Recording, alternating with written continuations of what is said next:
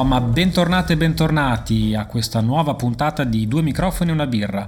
Giova, dopo l'ultima volta io spero tu abbia esaurito la riserva di proverbi storpiati. Beh, Matte, come ben sai, il luppolo perde il pelo, ma non il vizio. Oh mio Dio.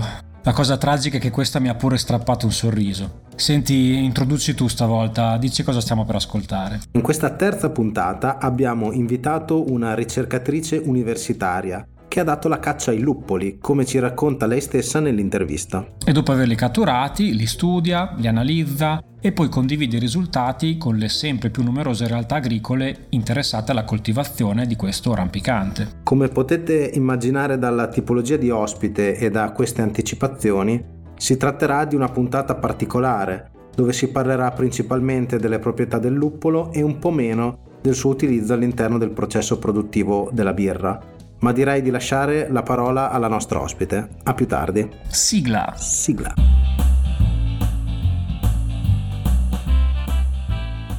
Diamo il benvenuto qui a due microfoni e una birra a Margherita Rodolfi, ricercatrice dell'Università di Parma che si occupa di scienze alimentari e in particolare di tutto ciò che è legato all'utilizzo del luppolo.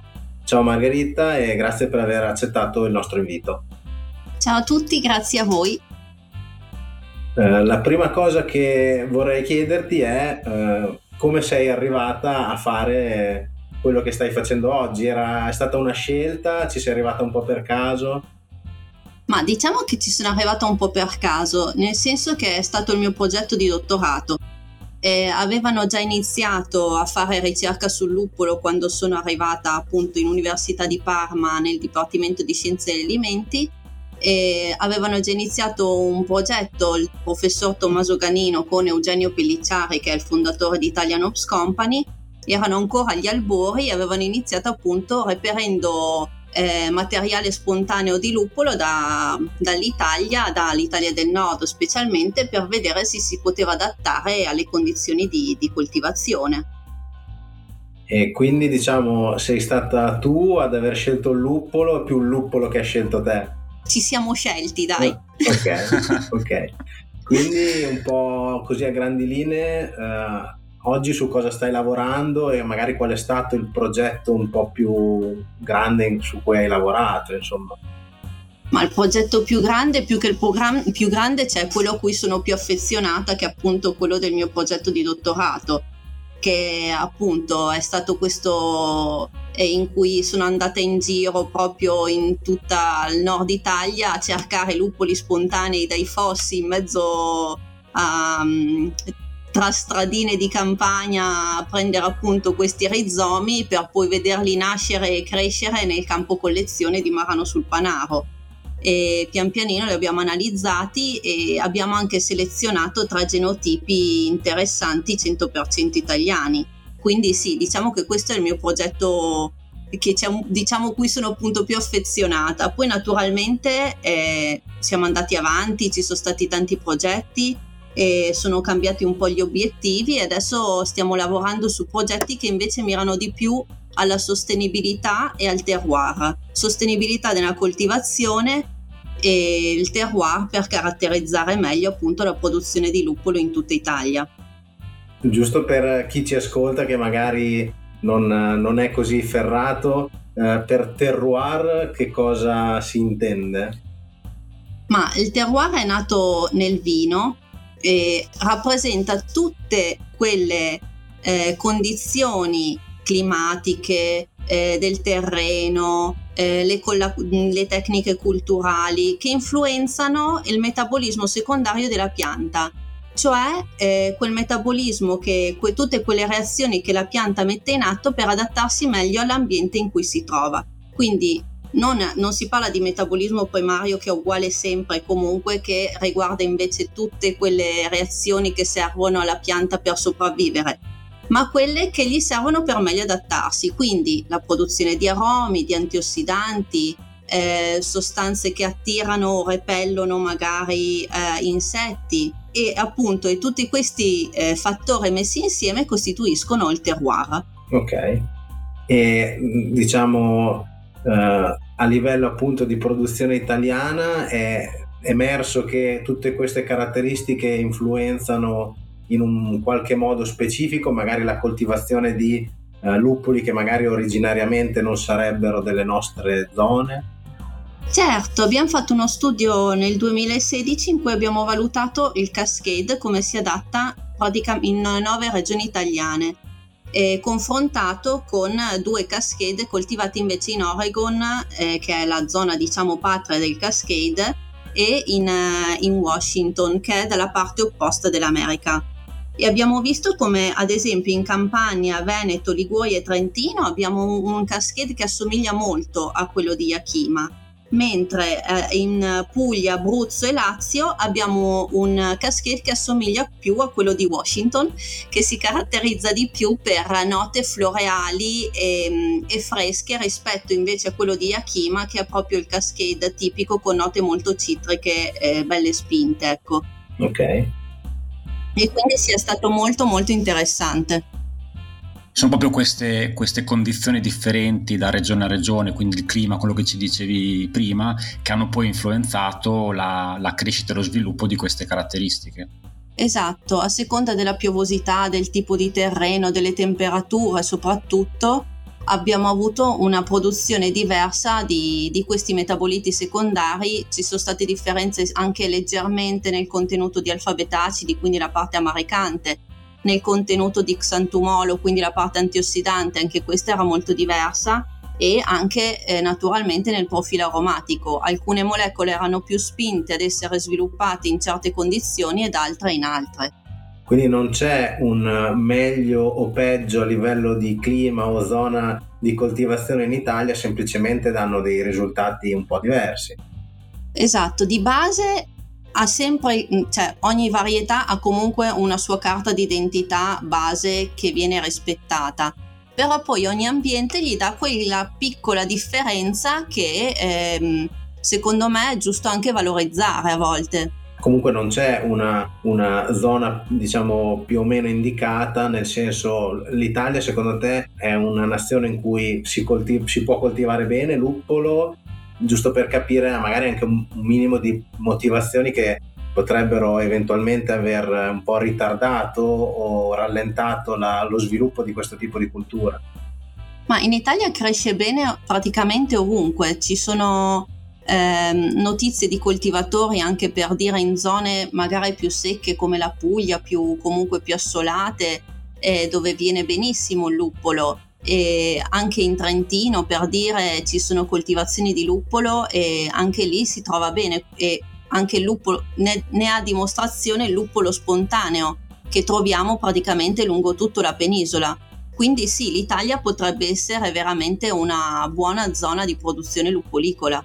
Questo luppolo spontaneo eh, è indicato poi per, per essere utilizzato all'interno della, della, birrificazione? Quanti anni ha bisogno eh, di essere domesticato per poi portare frutti utili?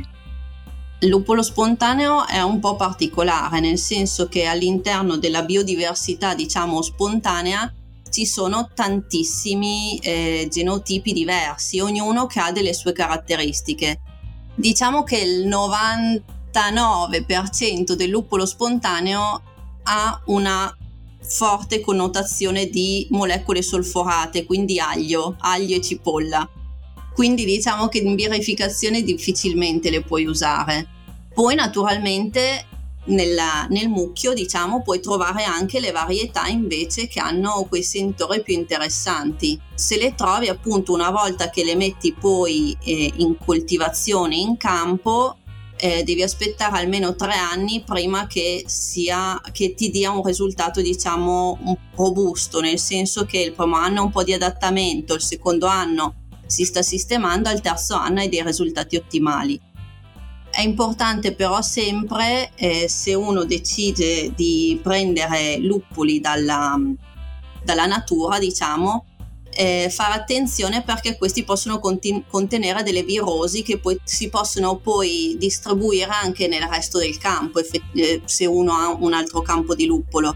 Quindi diciamo che se uno vuole iniziare a coltivare luppolo è sempre meglio partire da eh, piante prese da, mm, da vivai che abbiano un certificato fitosanitario e che ti permetta quindi di lavorare poi in sicurezza con delle varietà appunto e con delle piante sane non conoscendo magari approfonditamente il, il tuo lavoro, mi, mi, mi, ti immagino in laboratorio a selezionare eh, vari, le varie tipologie di luppolo. La, la, mia domanda è: si riesce a fare il, il percorso inverso, cioè eh, sapendo qual è l'obiettivo che vorrei ottenere, quindi la tipologia di eh, sentori aromi che mi piacerebbe ottenere dal luppolo, creare degli incroci o delle mescolanze di, di ceppi in modo tale da, da, da, arrivare ad ottenere la pianta che voglio? È una cosa fattibile, possibile? Diciamo che si può partire magari da una varietà che ti piace, provare a incrociarla appunto con impollinazione controllata o impollinazione naturale e poi prelevare tutti i semini che questa pianta ti dà e vedere se effettivamente ha mantenuto o ha perso o ha cambiato o ha, insomma, o ha modificato appunto il suo bouquet. Ed è una cosa che fate, avete provato a fare, si fa? Abbiamo provato a fare, abbiamo diversi incroci che stiamo valutando ancora perché il lavoro di selezione è un lavoro molto, molto lungo se tieni conto che ci vogliono almeno tre anni prima di avere una pianta che ti dia un risultato ottimale, in più altri tre anni perché poi il risultato che hai quell'anno lì possa essere eh, effettivo della pianta, ci vuole tanto tempo comunque per, uh, per fare una selezione varietale vera. E quindi sì, lo stiamo facendo e stiamo continuando a lavorarci, certo. Nel vostro campo eh, gli, gli, investimenti da dove, da dove arrivano principalmente? Diciamo che lavoriamo abbastanza sotto costo, ehm, okay. cerchiamo di andare molto a risparmio, nel senso che i finanziamenti ci sono arrivati un po' da Italian Ops Company appunto all'inizio, dal comune di Marano sul Panaro, che ci ha più che altro dato in cessione il, territo- il terreno in cui abbiamo il campo collezione delle, di tutte le varietà che abbiamo studiato. Poi adesso abbiamo un PSR invece che ci sta permettendo appunto di lavorare bene e stiamo lavorando in questo caso sulla, appunto sul terroir e sulla fertilizzazione e con, con i fondi appunto del progetto di ricerca. Come, come, avvengono le collaborazioni con i, con i, birrifici che immagino in questo ambito ci siano oppure, oppure no? Con i birrifici rimangono più collaborazioni non finanziarie. I luppoli ancora non siamo riusciti a farli provare perché il campo collezione non ci dà abbastanza prodotto per uh, fare una birra, nel senso che di ogni varietà abbiamo quattro piante e difficilmente riusciamo a fare una birra monovarietale con quattro piante del campo collezione. Eh, abbiamo fatto invece eh, delle birre sperimentali di, con diversi piani di fertilizzazione dal campo invece produttivo a Modena a Campo Galliano insieme non a un birrificio ma a un centro di ricerca che è un birrificio, mm, un impianto pilota di birrificazione. Così giusto per far capire magari anche a, a chi ci ascolta, anche a livello proprio di diciamo, entità e, e, sforzo che ci vuole, se riesce a raccontarci un po' come funziona un lupoletto, cioè come si mette in piedi. Il lupoletto è una, è, una, è una realtà abbastanza complessa in effetti, perché soprattutto appunto noi in Italia non abbiamo mai visto dei lupoleti prima di qualche anno fa, non ci sono realtà simili. Il lupoleto è un impianto di 4-5 metri, anche 6 metri fuori suolo di pali con filari in cui cresce appunto il luppolo comporta un, un bel investimento iniziale e lavorazioni anche che non sono così comuni, non, erano, non sono così comuni per altre culture quindi spesso eh, servono macchinari che bisogna farsi portare dall'estero, stanno iniziando adesso a costruire per dire macchine di raccolta un po' più adatte magari alle nostre esigenze di adesso, ad esempio Baladen ha fatto una macchina di raccolta molto interessante, insomma la, la realtà del, del lupoleto è, è complessa eh, anche perché poi come invece gestione assomiglia un pochettino alla vite, quindi le malattie diciamo che prende da gestire sono poi quelle della vite che sono abbastanza impegnative, impegnative durante la stagione, ecco. Quindi comunque la raccolta è una raccolta diciamo a macchina? Uno può fare la raccolta manuale se ha 10 piantine Okay. Se invece cominci ad avere un ettaro di terreno coltivato a luppolo, a meno che non chiami una scolaresca, direi che è meglio prendere una macchina. Ok. Dopo aver raccolto i frutti del luppoleto, mm-hmm. cosa, qual è la procedura successiva? Quali, quali sono le azioni che vanno, che vanno fatte sulla, sul frutto per, per, poterlo poi usare. Il cono, dopo che è stato raccolto, va immediatamente essiccato perché avendo una alta quantità di umidità, se lo lasci lì anche per dire per qualche ora, qualche ora volendo regge, ma più di qualche ora comincia a fermentare e quindi poi rischi di rovinare il prodotto. Quindi va subito essiccato a circa 50-60 gradi in particolari essiccatoi con una ventilazione forzata molto forte in modo da abbassare subito l'umidità fino a che non arriva a circa il 10% più o meno. Dopodiché eh, c'è una fase di ricondizionamento in cui l'umidità si omogenizza all'interno del cono e a questo punto eh, il luppolo arriva a circa un 13% di umidità e viene pressato in balle in attesa di essere spedito poi alla pelletizzazione. Ok da questo, da questo, punto di vista, oltre a un utilizzo nell'ambito birrario, nella tua esperienza, hai visto utilizzare il luppolo in altri settori, immagino, non so, farmaceutico, cosmetico, ci sono altri tipi di utilizzi che vengono fatti di questa pianta? Ce ne sono tanti in realtà. Questi non li studio io personalmente, diciamo, però sì, vengono usati spesso in erboristeria perché il luppolo ha mh, mm, diversi, diciamo, diverse molecole bioattive e diversi effetti poi sull'uomo, quindi in erboristeria viene utilizzato soprattutto perché ha un potere molto calmante e rilassante e questo posso provarlo perché effettivamente nei momenti della raccolta e post raccolta, dopo che mettiamo il luppolo sotto vuoto, quando ti arriva tutta l'aria del luppolo in faccia, arrivi a fine giornata che sei effettivamente un pochettino assonnato più del solito, ecco. Quindi è una valeriana praticamente. Sì, sì, sì. Pensa che sì, in, diciamo, in antichità o comunque tradizionalmente lo mettevano anche nei cuscini proprio per agevolare il sonno, i fiori di luppolo secchi. Questo non lo sapevo, interessante. Mm. Io posso, posso raccontare una mia piccola esperienza legata al luppolo. Anni fa, ormai secondo me una decina di anni fa, lavoravo in uno zuccherificio nella zona di Bologna, vicino a dove, a dove abito, e non chiedermi come ero finito a gestire i prodotti chimici dello zuccherificio, quindi vari dosaggi di prodotti per fare funzionare l'intero stabilimento.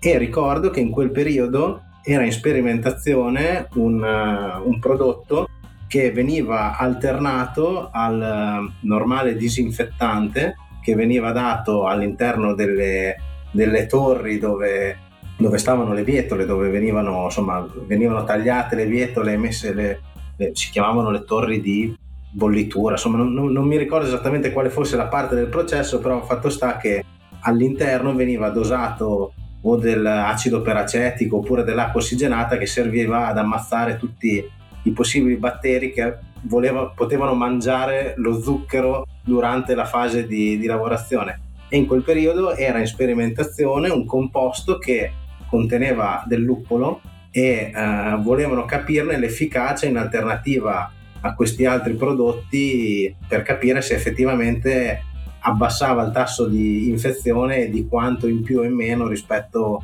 eh, agli altri prodotti. Quindi eh, ricordo che aveva una, una buona efficacia. Ecco. Poi dopo era tutta una questione di eh, costi e dosaggi, però ho questo ricordo di, di, questa sperimentazione a cui ho partecipato nel mio piccolo. Eh certo, pensa che comunque il luppolo nasce nella birra proprio per una necessità di conservazione quindi il potere antibatterico, antistatico che del luppolo è una cosa eh, reale, ecco. Sì, sì, infatti funzionava, P- posso dire nel, nel mio piccolo che ho visto che funzionava. Vedi? la parte amaricante di sentori è venuto dopo, cioè eh, na- nasce dopo, l'esigenza iniziale, principale era quella di, di disinfezione quindi. Un po' se ne mettevano comunque, ecco, le grandi quantità di luppolo dello stile tipo Indian Pale Ale è nato proprio perché eh, c'era la necessità durante questi lunghi viaggi verso l'India di conservare meglio la bevanda in modo che durasse per tutto il viaggio e quindi la caricavano molto di più di, di luppolo. Certo, sì, sì. Poi ci sono anche birre senza luppolo, come ben sapete anche voi, e ci sono birre che magari all'inizio utilizzavano altre spezie. Il luppolo è nato strada facendo, hanno visto che ci stava bene e l'hanno deciso di mantenere. Diciamo che fa- era, era polifunzionale, faceva tante cose, quindi Esatto, stabilizza anche la schiuma, tra le altre cose. Volevo farti questa, questa, domanda. Siccome tu comunque hai da anni un osservatorio su quello che è su come è visto il luppolo in Italia, facendo conferenze, facendo ricerca, facendo varie cose. Eh, in, in, questi anni mh, hai visto crescere eh, l'interesse per il luppolo sia a livello di coltivazione sia di appassionati di birra oppure ancora non vedi eh, na- proliferare questa, questo mondo? No, diciamo che c'è sempre più interesse, questo è vero anche perché l'agricoltura eh, necessita sempre un po' di nuove culture che diano un po' più di reddito rispetto a quello che c'è adesso. E siamo arrivati, pensa, soltanto nel giro di appunto dal 2012, diciamo, è nato un po' il movimento del lupolo in Italia. Oggi siamo a 80 ettari all'incirca, più o meno 80 ettari in Italia, di cui 50 sono in Emilia Romagna, ah. che quindi è proprio la capostipite, esatto. C'è molto interesse. In tutti i convegni ci sono sempre agricoltori che ci chiedono il luppolo come si può coltivare, informazioni su eh, su qualunque cosa, appunto, dalle piantine alla coltivazione a, ai passaggi successivi.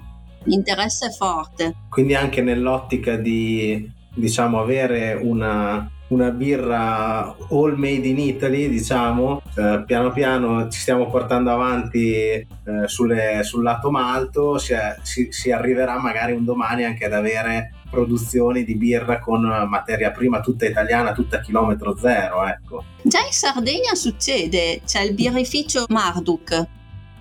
Ok. Marduk ah, l'ho sentito, è un birrificio agricolo. Una realtà, un birrificio agricolo, l'ho esatto. sentito allora, sì e non, naturalmente non è che tutta la produzione la fanno con il loro luppolo perché anche lì il luppolo è una, una parte ridotta della, della, dell'azienda però hanno eh, orzo, hanno la malteria, hanno insomma, stanno cercando di coprire tutta la filiera, ecco.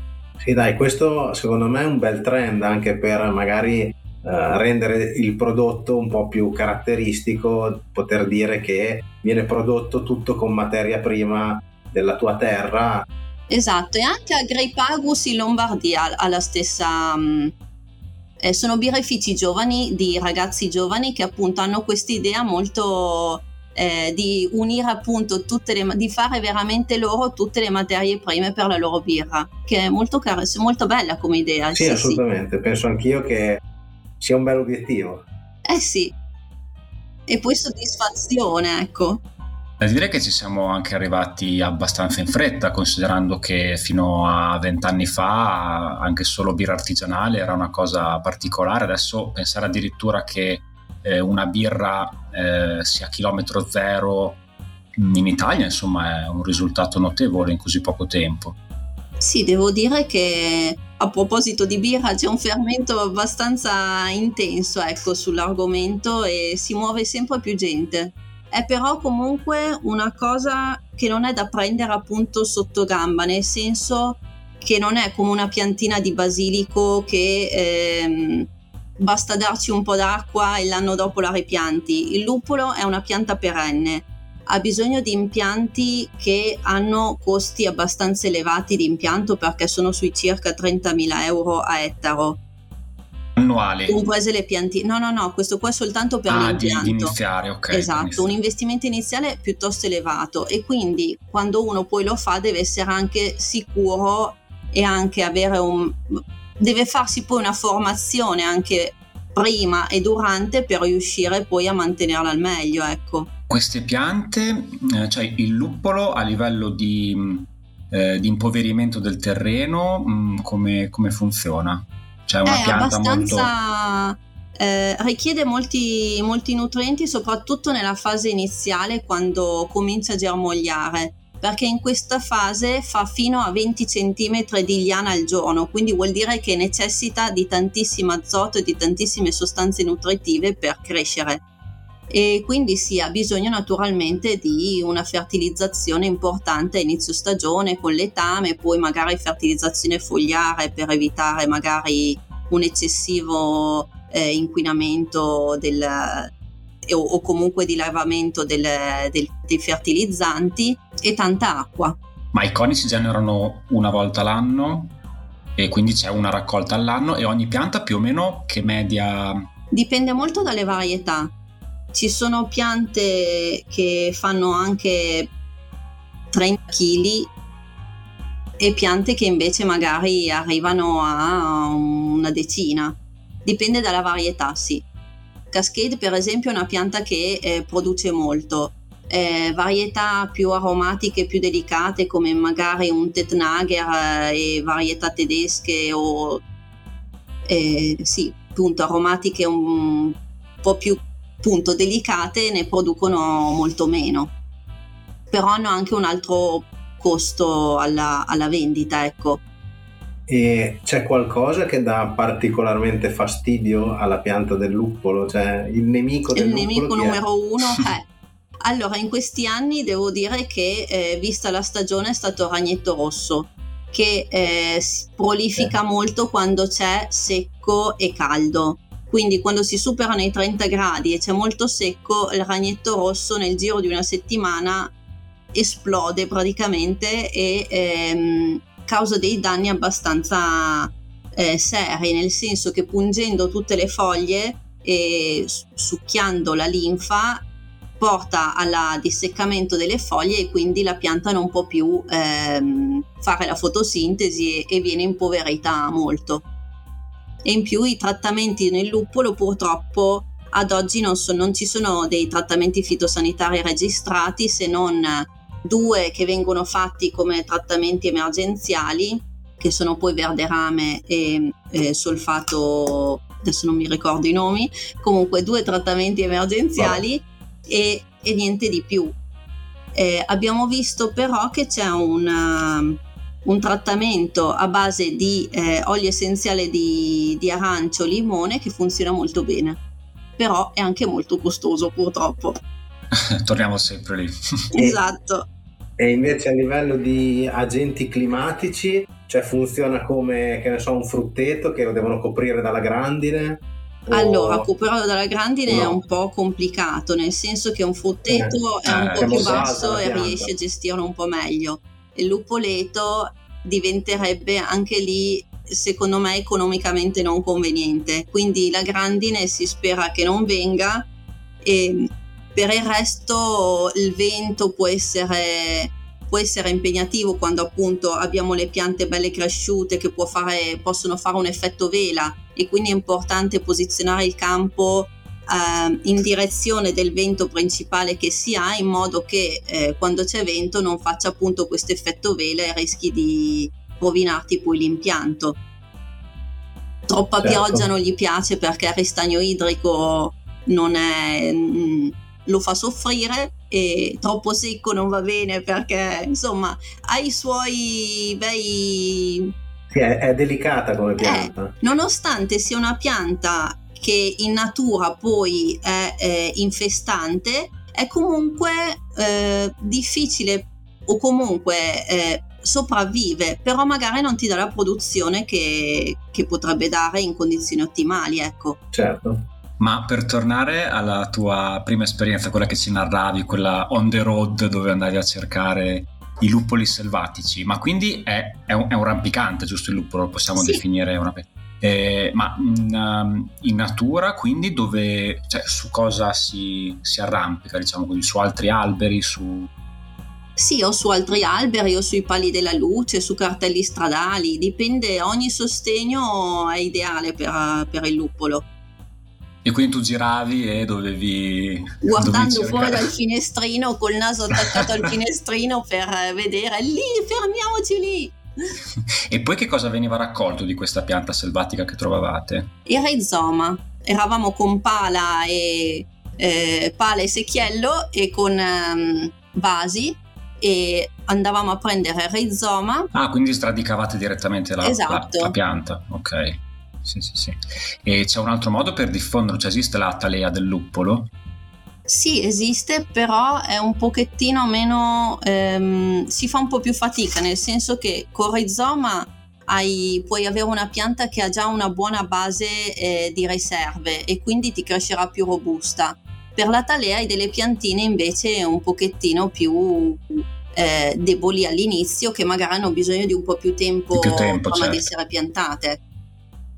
Chiarissimo. E una domanda così giusto in chiusura, ma eh, tu Margherita con la birra avevi già diciamo, un interesse, una passione o hai dovuto trovarla facendo questo lavoro?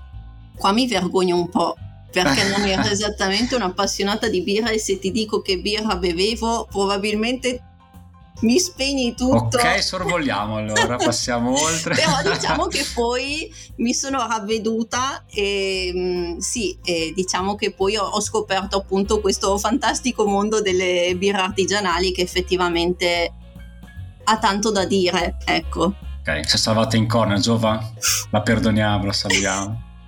Ma quindi le, le, tue preferite sono quelle molto luppolate? Quali, I tuoi gusti Allora, sono, sono partita con una preferenza per le APA, quindi belle luppolate dove si sentiva bene. Adesso sto andando più verso le pils, verso eh, uno stile tedesco, una bassa fermentazione. E poi però insomma dipende sempre dal momento, dalla, dalla stagione anche soprattutto. Ah certo.